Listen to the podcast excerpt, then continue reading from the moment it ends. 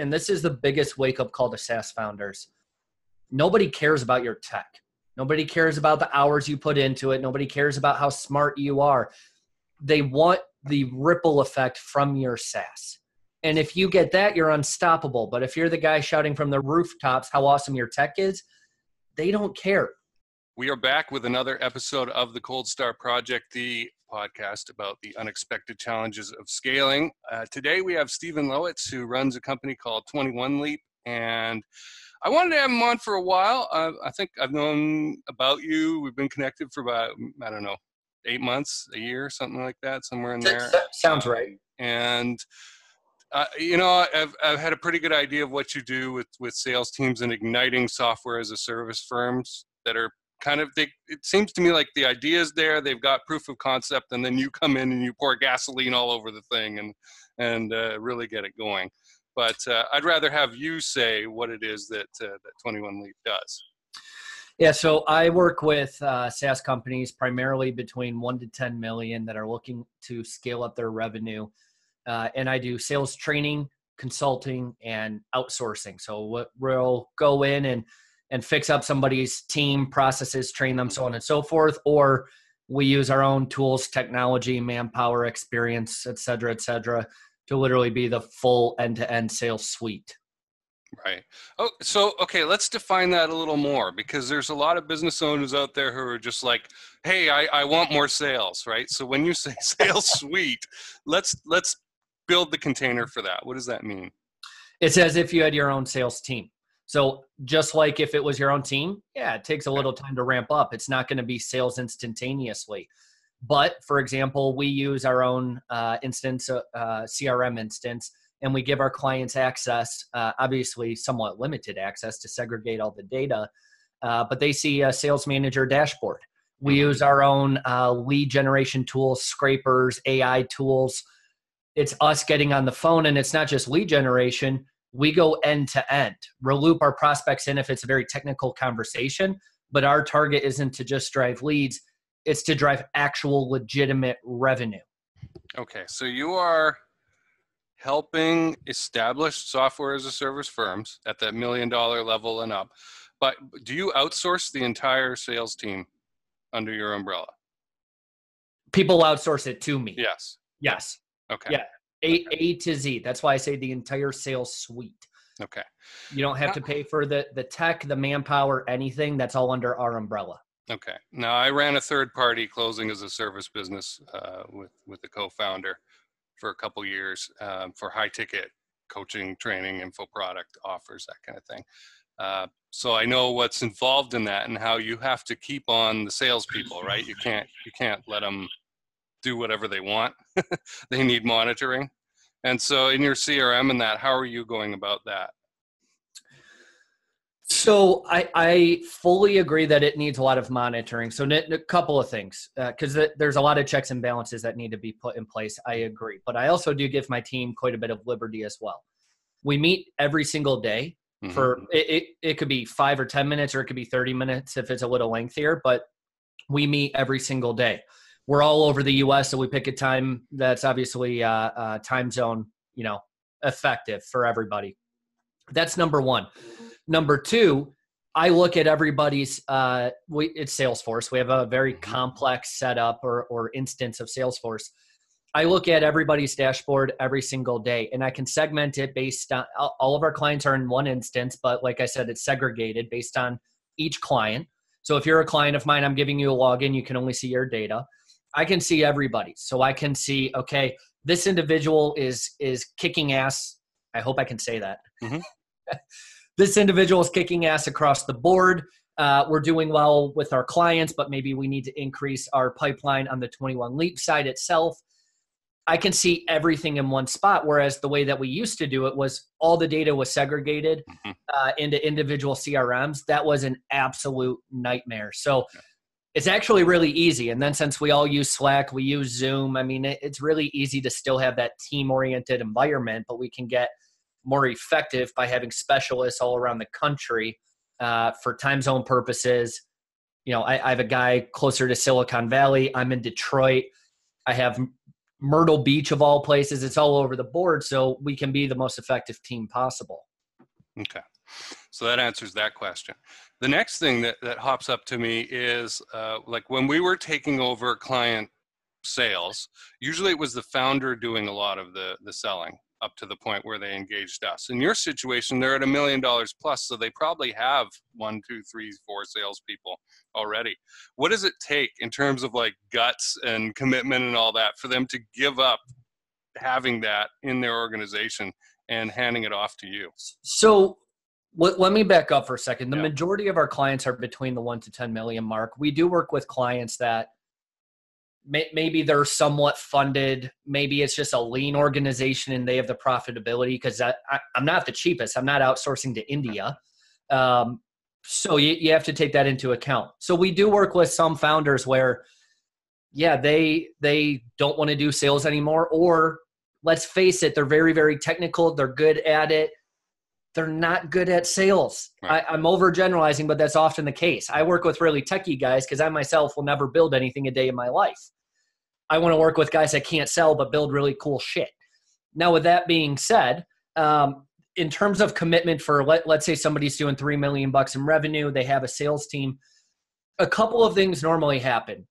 At the end of the day, nobody should be paying me for outsourced sales for the next like forty-eight months. It's more of, let's work with you for twelve, eighteen, maybe twenty-four months. And I'm going to prove that I can out outperform your team. I'm going to outperform them in every way, use all of my technology, have it completely segmented, and then you're going to pay me to come train your team. So that's actually the, the lead in. It's not let me come replace all of your team. It's let me add revenue. You're already making money. You're already doing okay. Let me add a significant amount of revenue and show you what an actually trained team with the right processes can do. Okay, that's clear. What are some other symptoms or indicators that there is a problem with uh, with the SaaS company's sales process? Oh, this is really easy. I don't care what your revenue is. If your conversion rates are down below fifty percent for qual- sales qualified leads, okay, you suck. And, and I say that really flippantly, and I can appreciate that most salespeople don't actually have real sales training. They don't have uh, maybe even sales experience. It doesn't matter. There's too many SaaS companies where if I give them ten demos, they're going to close two. And they're, and they're sales qualified leads. They have the cash. They're only going to close two. That is atrocious. That means eighty percent of your time by default is a complete and utter waste. So th- that that's the biggest thing. People are so focused on the on the number of leads and the number of meetings, but not as many people are talking about closing and closing like a real closer, not closing like a nerdy tech guy trying to play dress up.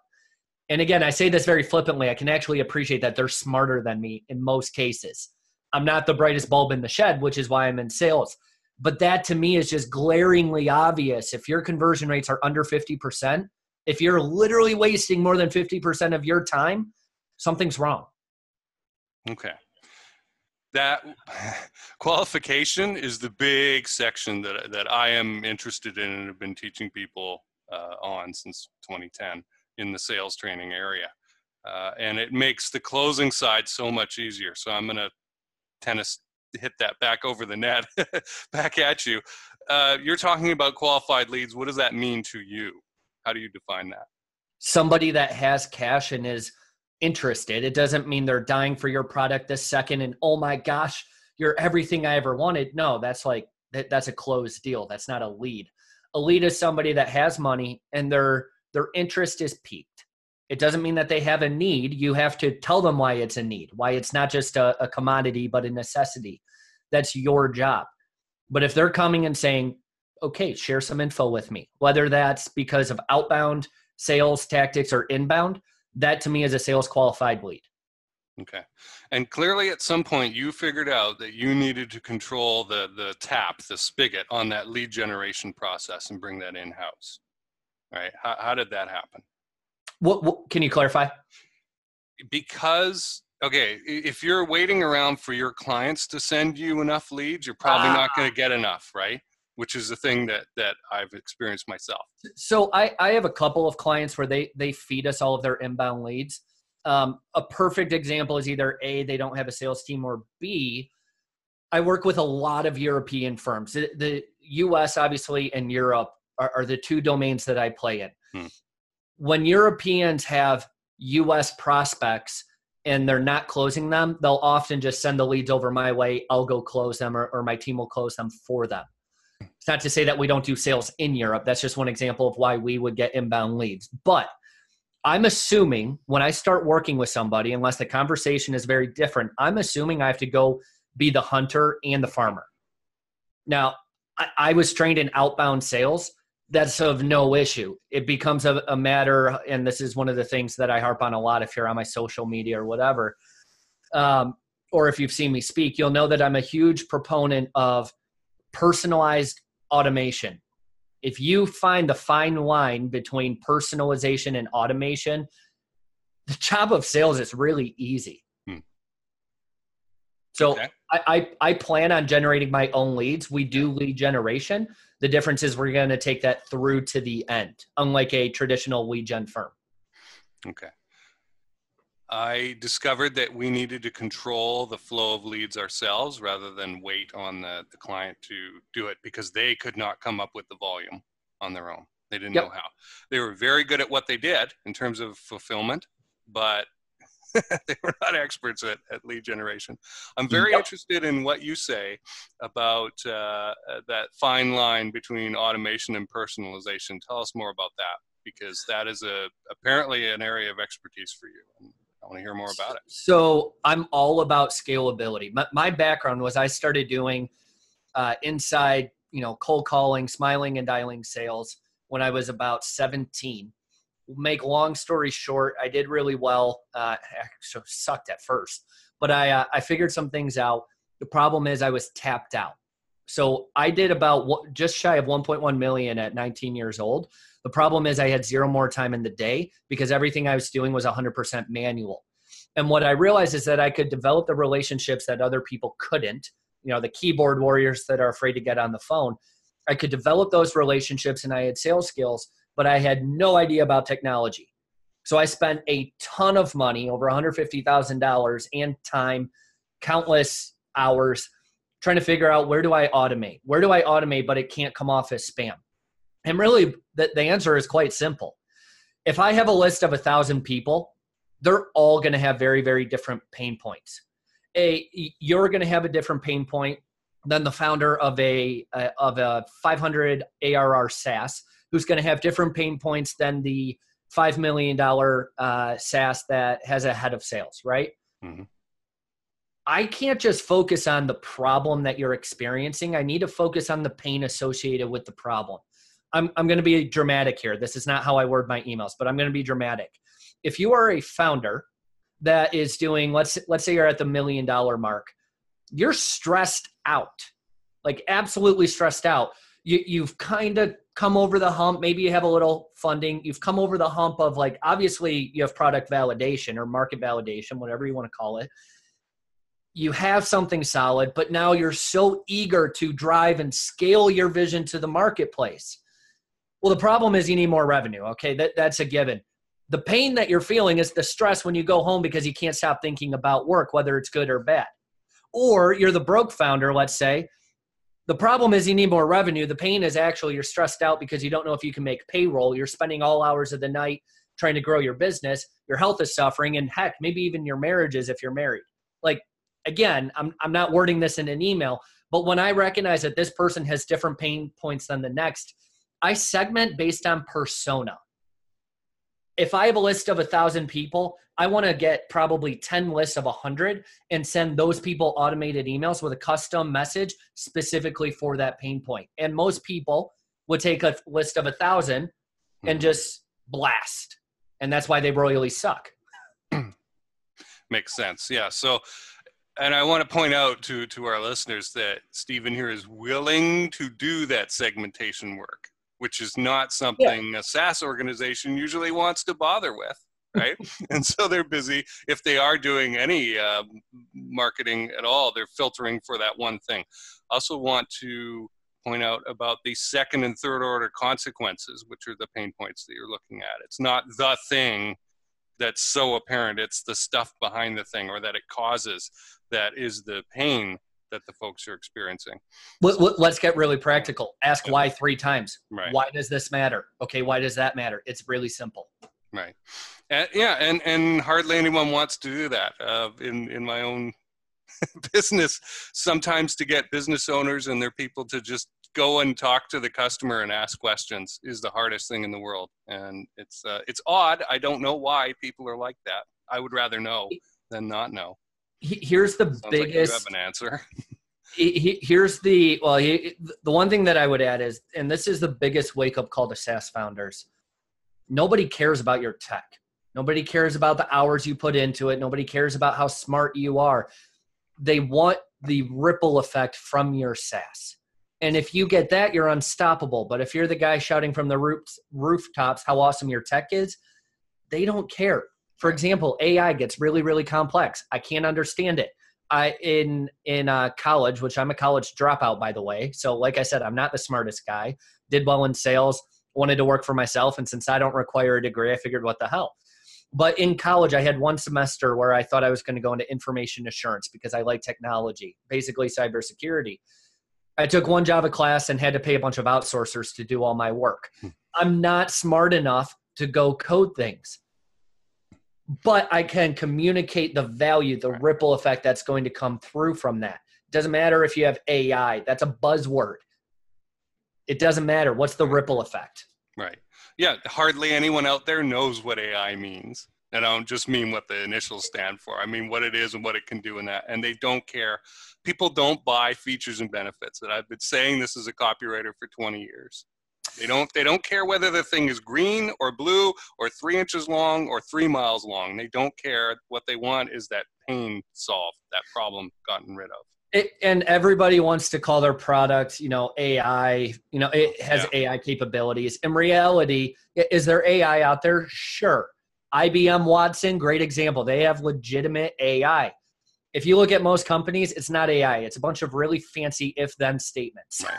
Right. Yep. It's not it's, A I. It's routines and checks and decision trees. Yeah. It's nothing, nothing complicated. So now that we've pooped all over the SaaS founders and made them feel really great. I, I love SaaS, by the way. I, yeah, I, it's so the do only I. domain that I play in. Hmm. I, I've interviewed a ton of uh, founders and, and uh, service providers in the, in the field. However, you guys do tend to get caught up in your own brilliant B S, right? It's it's it's not as amazing as you think it is, or maybe it is in your head, in your world. But to the rest of everybody else, the people who will actually be using your uh, products or services, you need someone like Stephen here to translate that into what really matters for the target market. Yeah, I, again, I I realize that this conversation has been a little pessimistic, uh, dr driven by what I've said, but I love SaaS.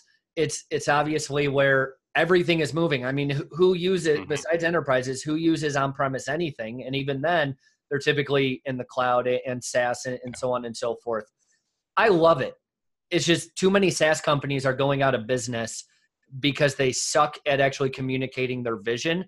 They're just good at building things. So right. I get really fired up because I don't want to see those guys go out of business. I truly mm-hmm. want them to succeed. I come from a small business family. I own my own business. I feel for them. So I get fired up. Cool. Uh, it, it, what other signals are there that somebody should approach you? What, what would make it a good fit? If you have really ambitious goals, targets, goals, whatever you want to call them.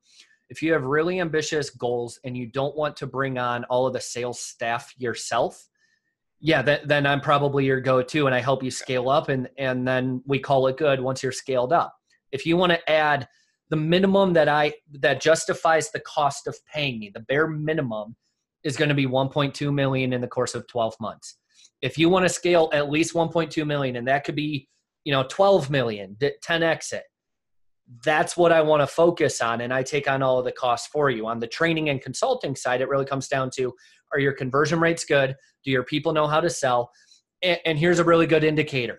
Do you make them read a script, or, or do you trust them to actually sell? If you don't trust them to sell, you either have the wrong person, or what's actually more likely is they're not trained and given the right resources and tools in the right way. So th- those would be the two main indicators, other than just strictly, does your conversion rate suck or is it awesome? Right. And I, yeah, I need folks to understand you cannot just hire a high ticket closer or, or a ten ninety-nine salesperson and stick them in a corner like a potted plant or a cactus and water them with leads and hope that they're going to turn out. It doesn't work that way. They get off track mentally, they go into slumps, and two weeks could go by before you even know that they're in a slump. Um, you've lost all the dollars invested in those leads and the possible sales that could come out of it. Yeah, the, the worst thing that you can do, and I've seen companies do this, and I actually did this myself way early on, don't hire a part-time salesperson. Mm. Don't. Yeah. Especially if they're doing full lifecycle sales. You're never going to see the results that you want. The way that we do it is, is we have pods associated with a group of clients so that, you know, if somebody's sick, we already have a fill-in. They're already up to speed, so on and so forth. But all the work, it, all the work is segmented, so we cover it. But if you're a small business just trying to get on by, you know, th- this is the pre precursor to before you work with me. Do not go hire somebody for ten hours a week at one hundred dollars an hour to go close your deals. It's not going to work out. Mm-hmm. Yeah, they're not going to be focused or no. emotionally committed. They can't be, because they're going to be always looking for their next meal ticket, right? And that's that's somewhere else. So yeah, definitely full time. And also, I think founders, a lot of founders, I mean, I've been concerned about hiring people for a long time, like interested in that. And I've been a, a manager who has hired people in that. And the statistics are like, you would have a better chance of pulling a good candidate's name out of a hat than um, hiring them based on what you thought was good. We'll, we will get fooled in an interview situation. Uh, the person will present well. They'll, I'm very good at interviewing. I, I've been a great interviewee, and I've gotten, I've talked myself into jobs I probably shouldn't have gotten because of it. Love the honesty. Yeah, well, it's true. And, and, you know, it usually lasts less than a year, right, in that situation. And that's no good for, for either of us, right, in that situation.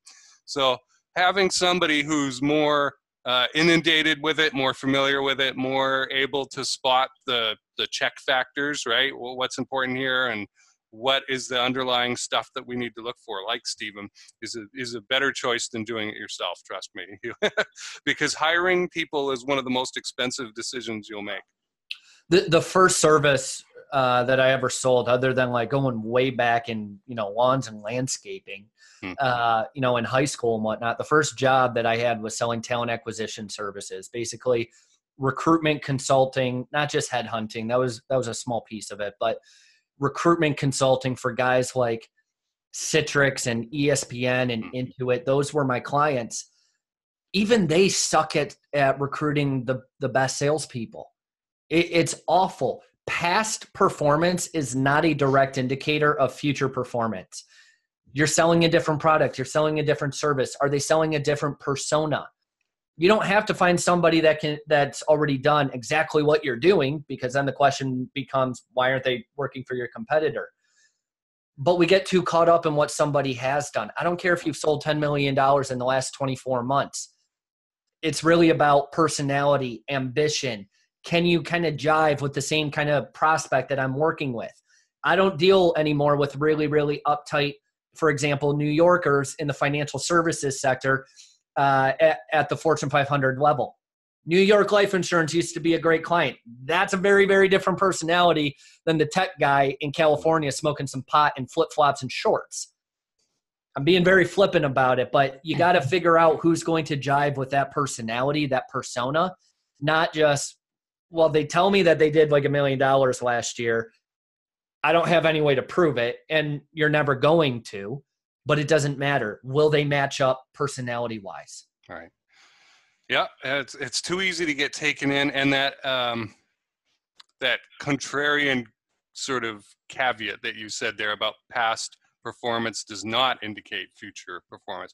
That's the opposite of what a standard H R maxim is, right? The standard H R maxim is past or future performance is predicted by past uh, performance. And I agree with you that that, um, that is flawed, that is wrong.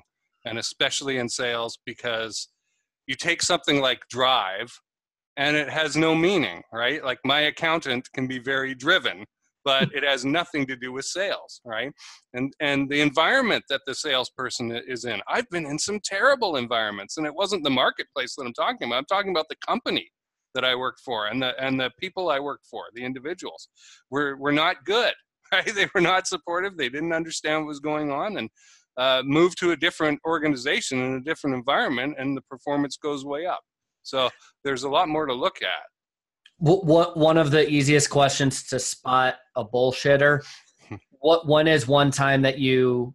What what's the main reason that you previously exceeded your quota? And a lot of, and, and you can do the the contrarian question too, which is what. Talk to me about a time where you actually failed to meet quota. What you'll often get is, well, I didn't really have a quota. I was just kind of told to sell, and then I didn't really track anything. You know, I, maybe I used Salesforce a little bit, but if they're not metrics or data driven, they're not a very good salesperson. Hmm. Like, period. Even when I was brought up by old school sales guys, and that's how I learned how to sell on the phone, it was very, very data driven. Are you closing X percent of your deals? Why are you closing those deals? Yeah, it was basically, well, I sent out enough manual emails that were pitched like this, this, or this, but you have to be data driven. So a sales guy that doesn't like data is full of shit. Hmm. I, I have uh, constantly instructed salespeople that they are running a mini business within a business, and that they need to be tracking the leads, like unqualified leads, the qualified leads, and the sales that they're getting, and and take control over those numbers, just like you are with your organization. You're not dependent on your clients for those leads being poured into the system, right? You've taken control over it and said, fine, I'm going to have the, the choice of how many I dump in there. There's one requirement though, to actually put that into practice. Pay your salespeople as if they were running their own business. I'm not talking about a huge, huge base. Yeah. If you're paying your sales guy twenty grand or thirty grand, yeah, you should probably increase their base. I'm not talking about paying somebody one hundred thousand dollars though on a base. Are they compensated for deals closed? My, the, the core team that actually sells twenty-one Leap services, they can easily exceed one fifty to two hundred K in the first twelve months because I compensate them the best that I possibly can. Because if they're getting paid two hundred grand, do the math. I'm making it out okay pretty well as well. Right. That's how mo- more sales found, or excuse me, SaaS founders need to, to look at it. Sales isn't a necessary evil. It is your business. Compensate them. You should want them to get bonuses and extra commission. Obviously, they need to earn it, but you want to be in their court saying, you go, you make one hundred thousand dollars in your first six months for all I care. You go make a quarter of a million dollars. Because how much does that mean that you're making? Right. Yeah, and you have to understand the numbers of your business. So, as Stephen has said, it's not good enough just to be a SaaS founder and be able to put Lego pieces together. Lots of people can do that. If you're yep. focused on that and not revenue generation, you're probably not going to survive very long. And having Stephen on your side is going to help out there. How can people get a hold of you, Stephen? Where can they go to find out more information and, and see if they're a fit? twenty-one leap dot com, or if you want to email me directly, Uh, it's Stephen, Stevens with a P H at twenty-one leap dot com. That's the digits two one, not not spelled out, twenty-one leap dot com. Uh, but I'm also on social media, LinkedIn, Facebook, et cetera. Right, right. Yeah, you do quite a few uh, Facebook Lives, kind of snippets of the day sort of things. And I, you can... I, not lately. I've yeah. I've been grinded, man. Not lately, but uh, I, I try to stay as consistent as I can. Well, very good. Is there anything that we missed that you would like to get across to listeners? The the one thing that if anybody, if if you can only take away one thing, it would be your product doesn't sell itself. You have to communicate a vision. Somebody made a million dollars off of the pet rock. Right. I don't know if that was internationally or if that was just in the U S, but they literally like drew smiley faces and crap on a rock, put it in a cardboard box, and made over a million dollars. You can sell anything as long as you can communicate the value. They weren't solving a problem by selling a pet rock. They were identifying with the pain that parents were experiencing by not getting their little kid uh, or toddler a real pet. Well, they came up with a solution to the pain. You should be just as excited, if not more excited, about sales and revenue and closing deals as you are about building technology. You don't have to be as good at it. Go pay people, whether it's me or you build your own sales team. It doesn't matter. Go pay people to do it, but be just as excited about that and invest just as much into sales as you are your actual tech. Awesome. All right. My guest today has been Stephen Lowitz of twenty-one Leap. Appreciate you being here. Thank you.